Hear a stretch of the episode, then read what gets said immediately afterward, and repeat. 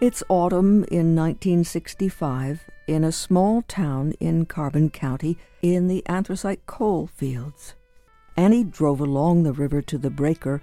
The fall colors had been very special this year, she thought, and they are most beautiful along the river. The colors and most of the leaves were gone now, and there would be a year of unforeseen events and unpredictable weather before the colors returned, as they always did in October. Is it as pretty anywhere else, in all those places where Nico had said they could move, where he could find a job above ground? She didn't know. They'd never been to San Francisco or Houston. She wasn't planning on going to any of those places either. Things were fine where they were.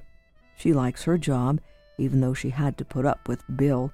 She just wished Nico could apply himself and get a good job out of the mines. When Annie pulled into the parking lot, Lily's Plymouth was there, right near the entrance to the wash shanty where everyone would gather and wait for news. She parked in one of the marked spaces and walked in. She'd been here a few times with her father when she was in grade school. He might have forgotten something, and she would drive with him to pick it up. It's not a place where women were welcome. There were no women miners. When she got to a certain age, her dad stopped asking her if she wanted to go back with him to the shanty. Lily was pouring herself a cup of coffee from one of the large commercial thermoses sitting in the middle of two folding tables placed along one of the shanty's long walls. The other thermos held hot water for tea. The tables were draped with white tablecloths, and covering the tablecloths were boxes of doughnuts and trays of sandwiches, paper cups and paper plates, milk cartons and sugar packets, which the company had ordered and had delivered from the Krispy Kreme and the sandwich shop next to the office. Folding chairs were being arranged in rows facing the tables by a couple of office boys. Jack Walsh, the shift superintendent, was standing in the middle of the room watching the boys work. When Annie opened the door and walked in, she went directly to Lily. Lily put down her coffee, and they hugged each other. There was always a chance that this would happen, said Lily. Meanwhile, Jenny went into the ward office, told her assistant what was happening, and that she was now in charge. I don't know how long it will take to get them out, but when they do, they will probably be coming here. I'll let you know when I get back. She walked out to her car. It was warm for late November. The weather report for the coming holiday was good right through the weekend, with mild temperatures and no rain. She'd been looking forward to Thanksgiving and having everyone at their house. She'd already done all the shopping and made most of the dishes and Vito's favorite pumpkin pies. She'd taken the turkey out of the freezer this morning so it could defrost slowly in the fridge. The turkeys are getting bigger, she thought. She would put it in the oven early Thursday morning after she had dressed it. Will it fit? Vito loved Thanksgiving, and turkey was one of his most favorite dishes, followed by pumpkin pie with whipped cream. God willing, she thought, he would celebrate Thanksgiving this year in his home with his family after he and the men and the boys had been to the game. Words from The Coal Men, a novel by Michael Lawrence Senna who spent his years growing up in Scranton, eventually settling in Sweden, where Britt Maria, his wife, and he have run a consulting company for over two decades, offering advice in the fields of navigation systems, digital map databases, and transportation strategies. He is the author of a number of technical studies, but also of Francesco, the story of his maternal grandparents. As we just learned, there are different levels on which this novel, The Coalmen, unfolds. Most obviously above ground and below ground, where the miners are trapped. And one of the most important threads that ties together above and below, and the individual stories that reflect the lives of the couples who are threatened by this terrible mining accident, that thread is the Thanksgiving holiday. We're about to hear Michael Senna as he describes his family life in Scranton and the larger significance of gathering for food and friendship.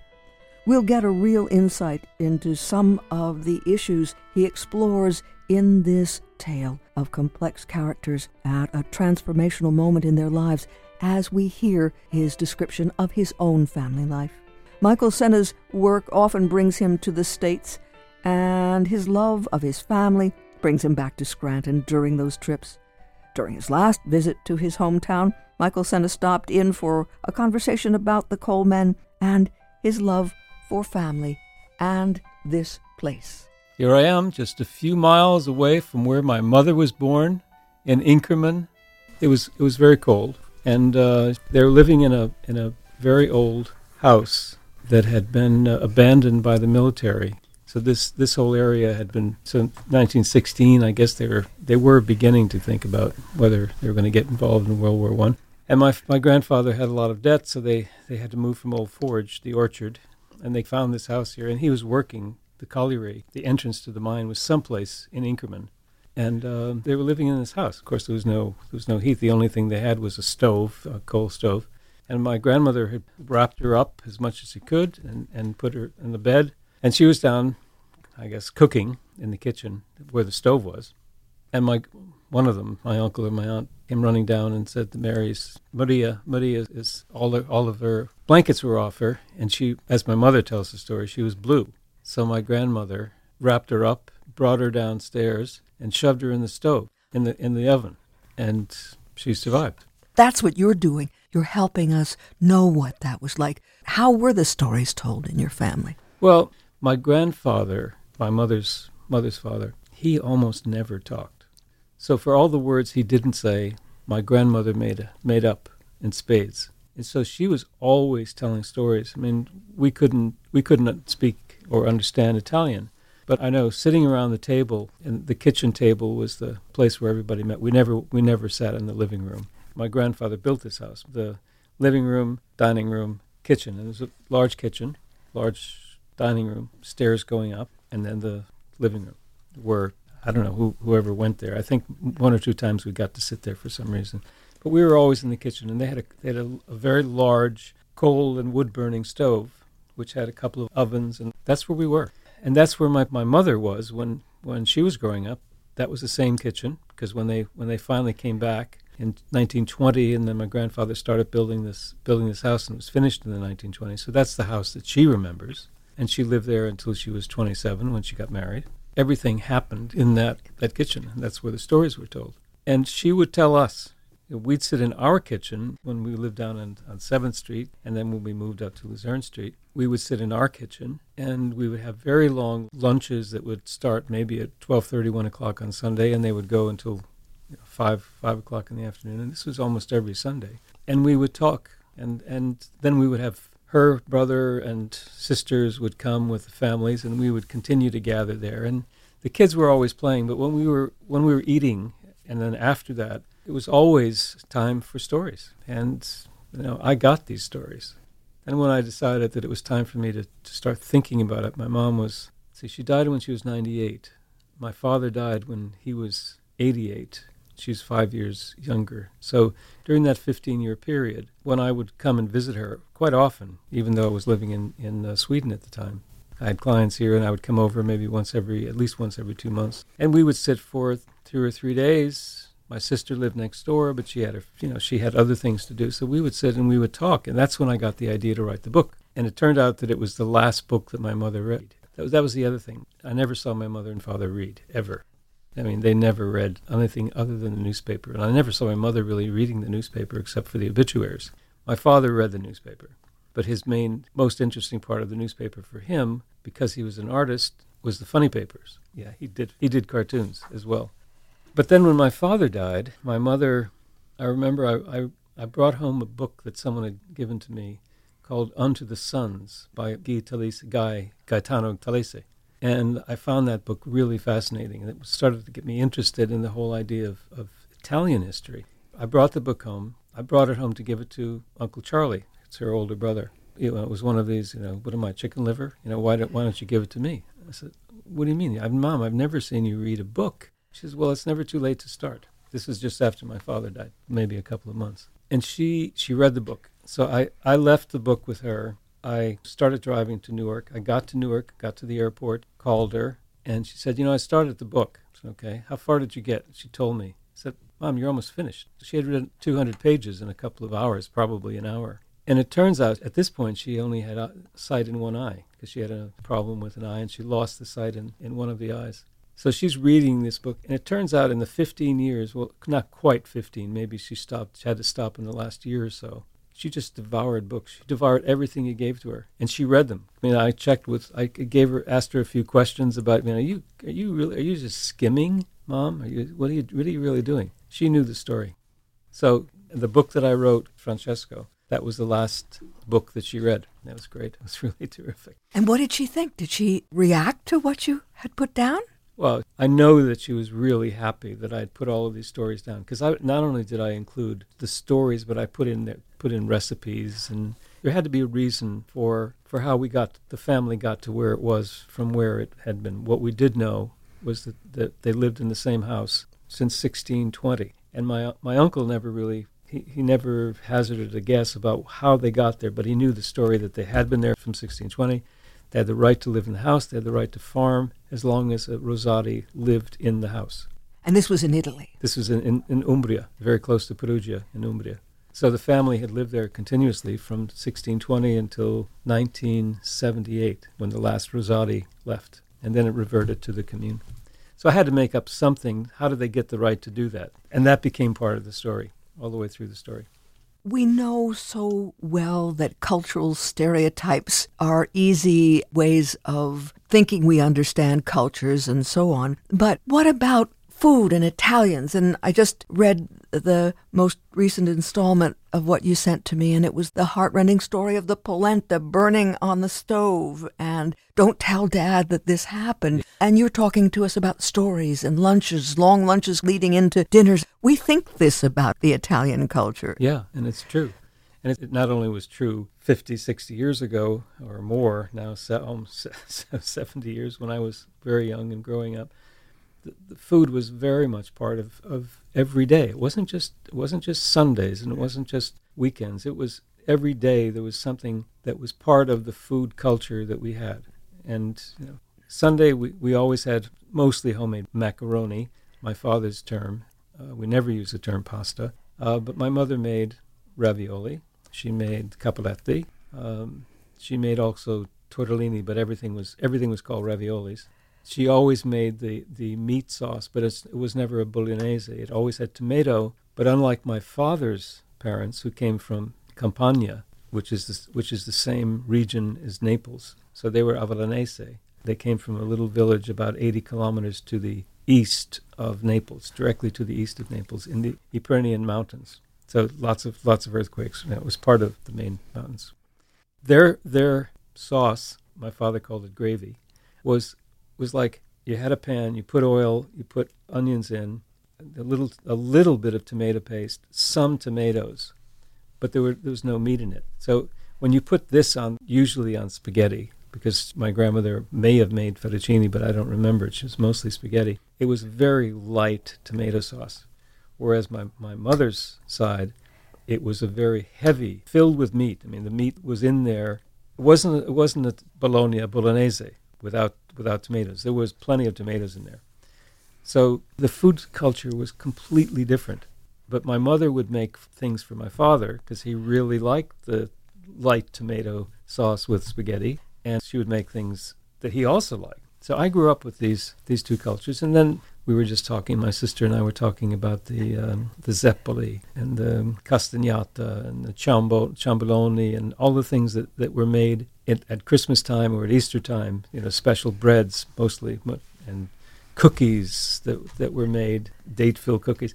But the other thing that was really, I thought, was was terrific, where we lived. We lived across the street from my father's parents, and he was a shoemaker. He had a shoemaker shop, and he bought the house where we lived for my father when he came back from the war, and they they moved into this house. So we were across the street from him his daughter was living next to next to them. This is on South Seventh Street in Scranton.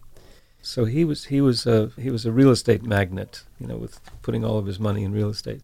On our street, on South Seventh Street, we had we had people from not every religion. We, I don't think we had any Muslims. There, there may have been a few Mormons hang, hanging around somewhere, but it was Protestants, Catholics, and, and Jews primarily. And the and the Catholics were Ukrainian, Polish, Irish, German.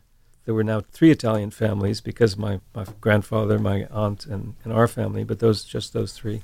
Beer gardens at each end, and it, and it was it was we got to taste everybody's food, especially the Ukrainian specialties because my mother became very close friends with, with one of the Ukrainians. She lived there with her mother and her husband, who was Italian.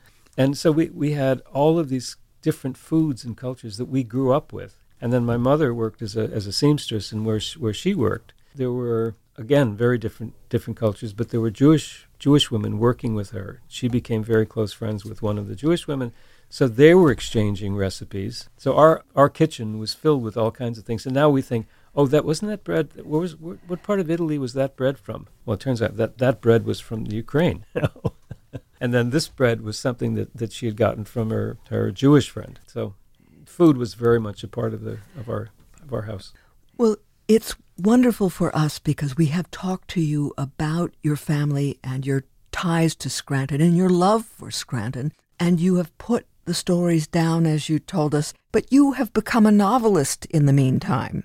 Um, I, I don't I don't really know how it started, but my first attempt at, at writing something that I, I, wrote articles as part of my work in, in order to encourage people to hire me to do consulting work. So the articles would be about the business of things that I was doing and sort of educational. And one of the, the first major assignments that I got was a result of an article that I had that I had written. It was working for the American Automobile Association and their map their map group and then I, I wrote an, a lot of articles that, that were aimed at business, business. And then it was 1990. I decided that I was going to write a newsletter and that I was going to send this out. So every quarter, I wrote a 16-page newsletter, had it printed. I mean, there was no internet. Had it printed, and it was called Matrix Compilations. It was about map, cartographic, digital cartography.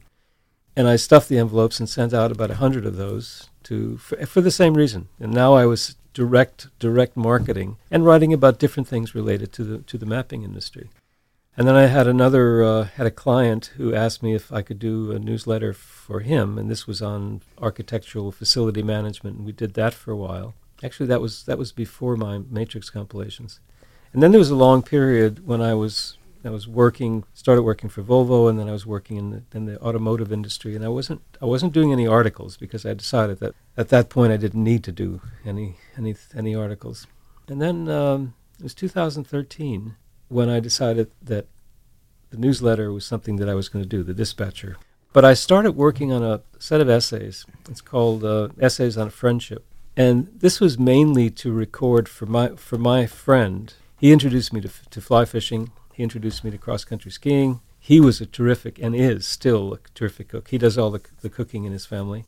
But I decided that I wanted to write down the, the stories of those those nine years when we were bachelors together. We both became bachelors the same year, and we both married for the second time the same year, 1984. And in, in between, we had we had bachelor years, which were which were very they were really good in, in, in many different ways. And I wanted to record stories, so it's it's a it's a set of series of chapters, and each one of us each one of them is an essay on a different aspect. You know, one of them is on on cars. Now, one of them is on cooking. There are their, their chapters, and that was the start of it. That was the first first thing that I put into book form, and I really and I, and I had it printed. I had 10, 10 of these copies printed and bound and and I really I enjoy the experience. And then that got me to the traffic book, Beating Traffic, and um, it was a, it was a self-publishing thing, but it turned out that they actually did manage to sell a number. And then once I did that book and realized what what's involved in actually putting a book together, that's when I got the idea of doing Francesco. In reading your novel, you didn't decide to set it in exciting Boston or internationally in Sweden. You told the story that is close to your roots, yes. what you know.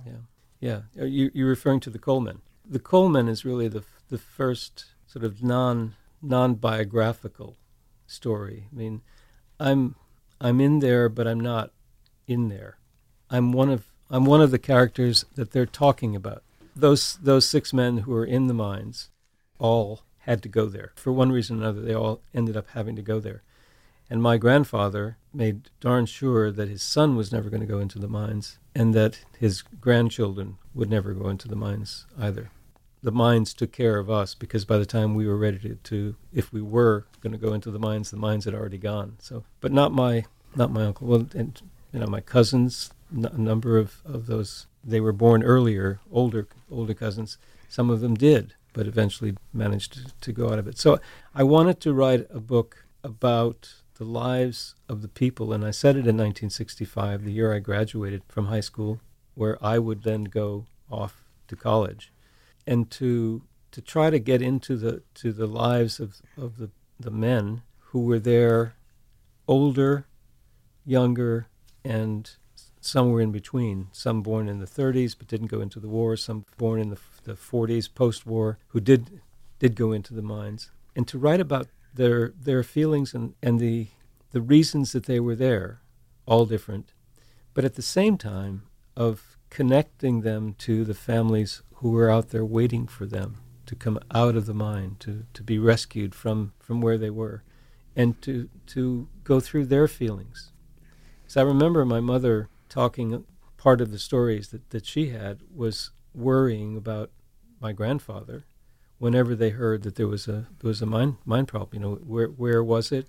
Who was involved? I remember my grandfather. He retired when I was maybe six six or seven, so I was old enough to remember him coming home from the mines, completely black, completely covered in in you know coal dust, and then going into the, to the, the basement and where there was there was a tub and a and a tech kind of shower, you know, and coming up. I mean, he had his complexion was like yours. He was very very light complected. He had blue eyes, and his hair when he had hair on top, even the this this part he had around his ears, it was red. So he he was a he was a typical Longobardi, and that that area there were lots of Longobardi, and the Longobardis are they're from from Sweden but these men who went into the went into the mines every day, you didn't know whether you were going to be able to come out. I mean, one thing or another would happen.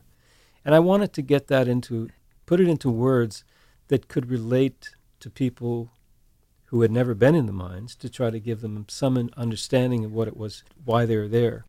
And there was another part of another reason, this kind of political reason.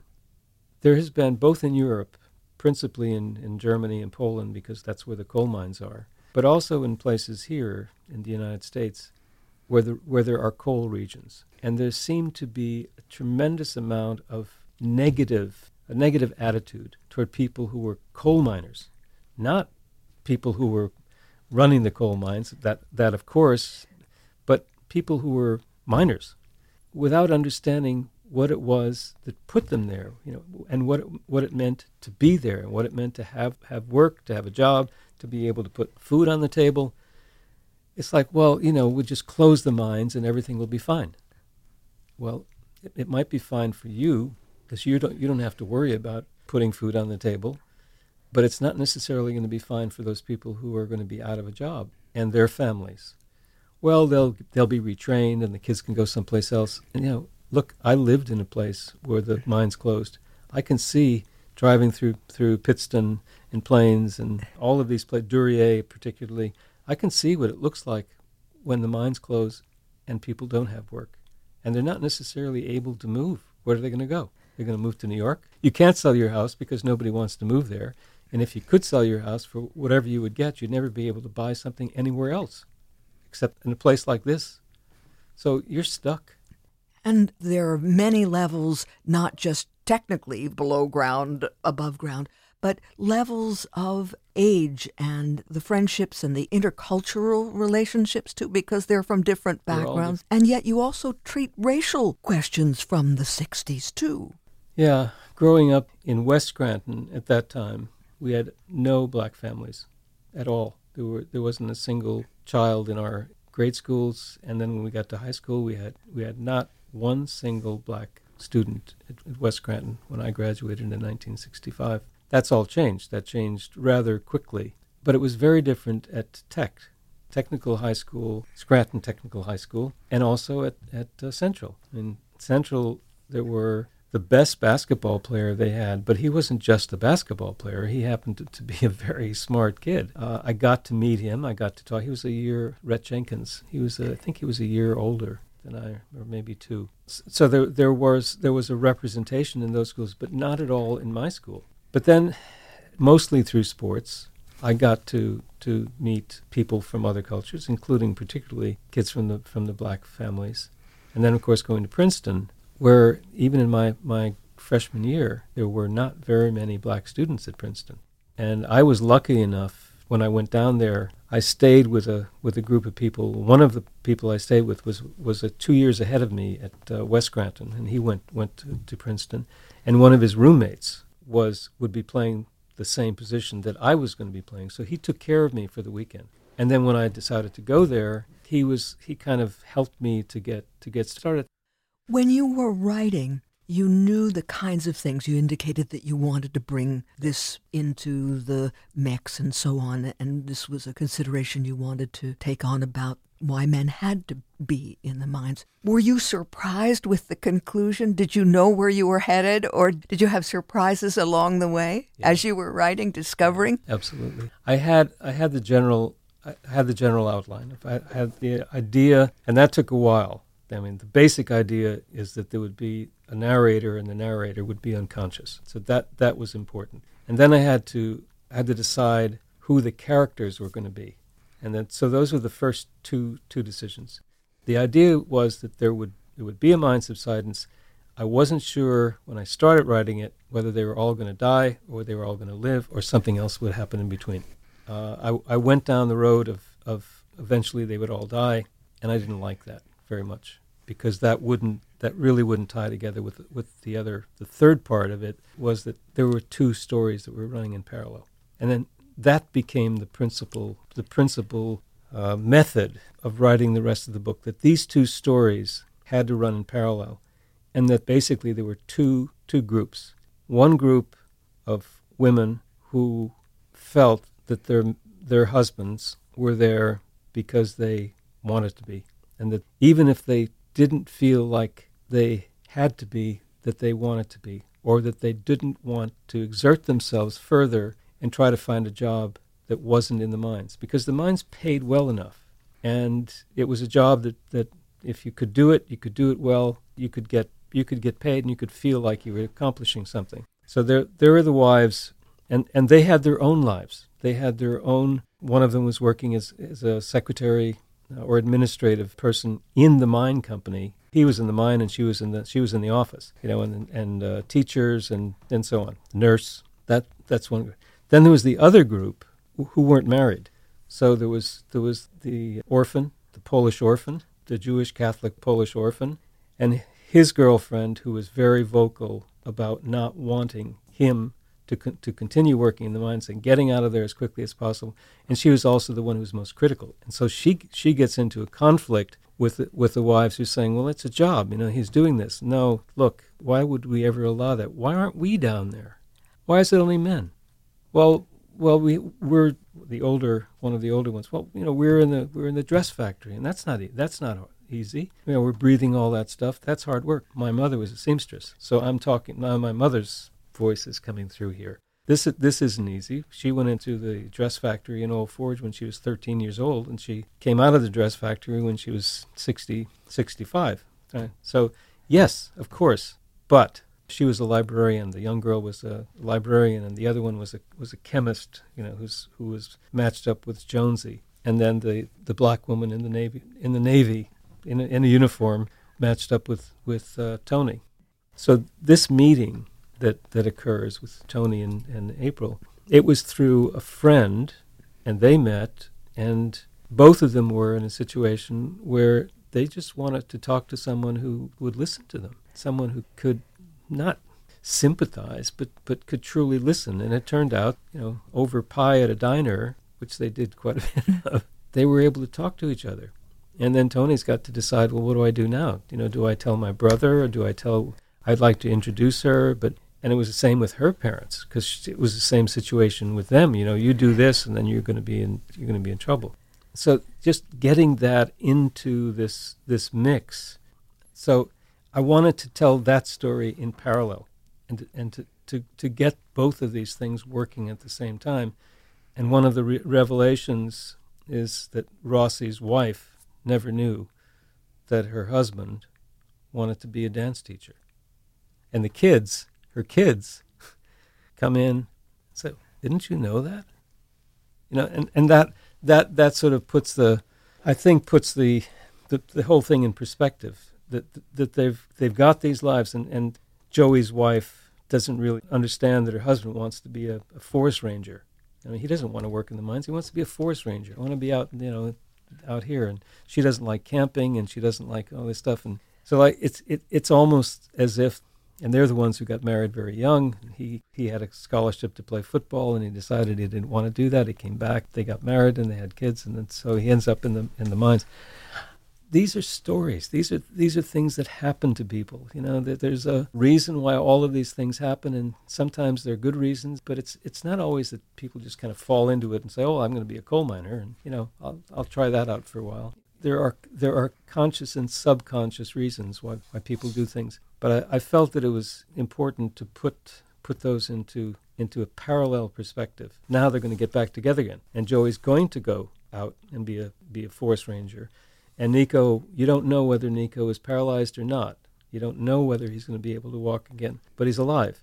And he's going to, to take over Sparky's uh, electric shop, and he's going to be a, in, in the business of fixing things, you know, fixing things electric. And Jones, he's going to go to, to Lehigh, and he's going to he's going to become a, a nuclear engineer. You know, I just, by the way, I, on the way up here, I passed the nuclear plant that was in the process of being built in that story. It seems to me that these are not stories peculiar to northeastern Pennsylvania and anthracite coal at all. Not at all. You can go to Poland, you can go to, to Germany, go to England, Wales. Wales is a very good example. And the reason the, the Welsh the Welsh came and they, they became the miners. They they really did start the mines. I went to Pontypridd in, in Wales. There's a university there, and I went to visit it there. Drove through Bath, and I came into Wales, and I started driving north up to, to Pontypridd, where the, where the university is. I thought I was in Scranton. It was West, West Mountain, East Mountain, there's the river in between. It looked, it looked just like. And then I began seeing the collieries. It was as if I was in, in Scranton. Yeah, so all of these places. Where, wherever there are places where people have to go into the mines, and it doesn't even have to be coal mines. I mean, it's it's any kind of mining, and then it, not even mining. I mean, it's it's um, working in the steel mills talk about talk about dangerous jobs in Pittsburgh or Bethlehem, um, and then they leave. Then they're gone, and then you have a place that, that has no business and no reason for living, no reason for people being there. What happens to that community?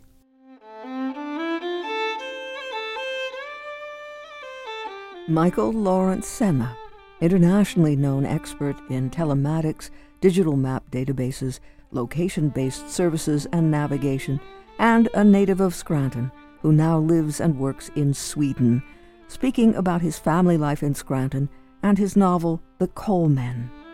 You can read The Coalmen online at michaelsena.com, and Sena is S E N A, michaelsena.com, and you can find many other books and articles and interesting things like the favorite libraries of Michael Lawrence Sena. He was a student of architecture for a while and he loves books and particularly appreciates the architecture of libraries and includes a listing of his favorites, including the Albright Memorial Library in Scranton.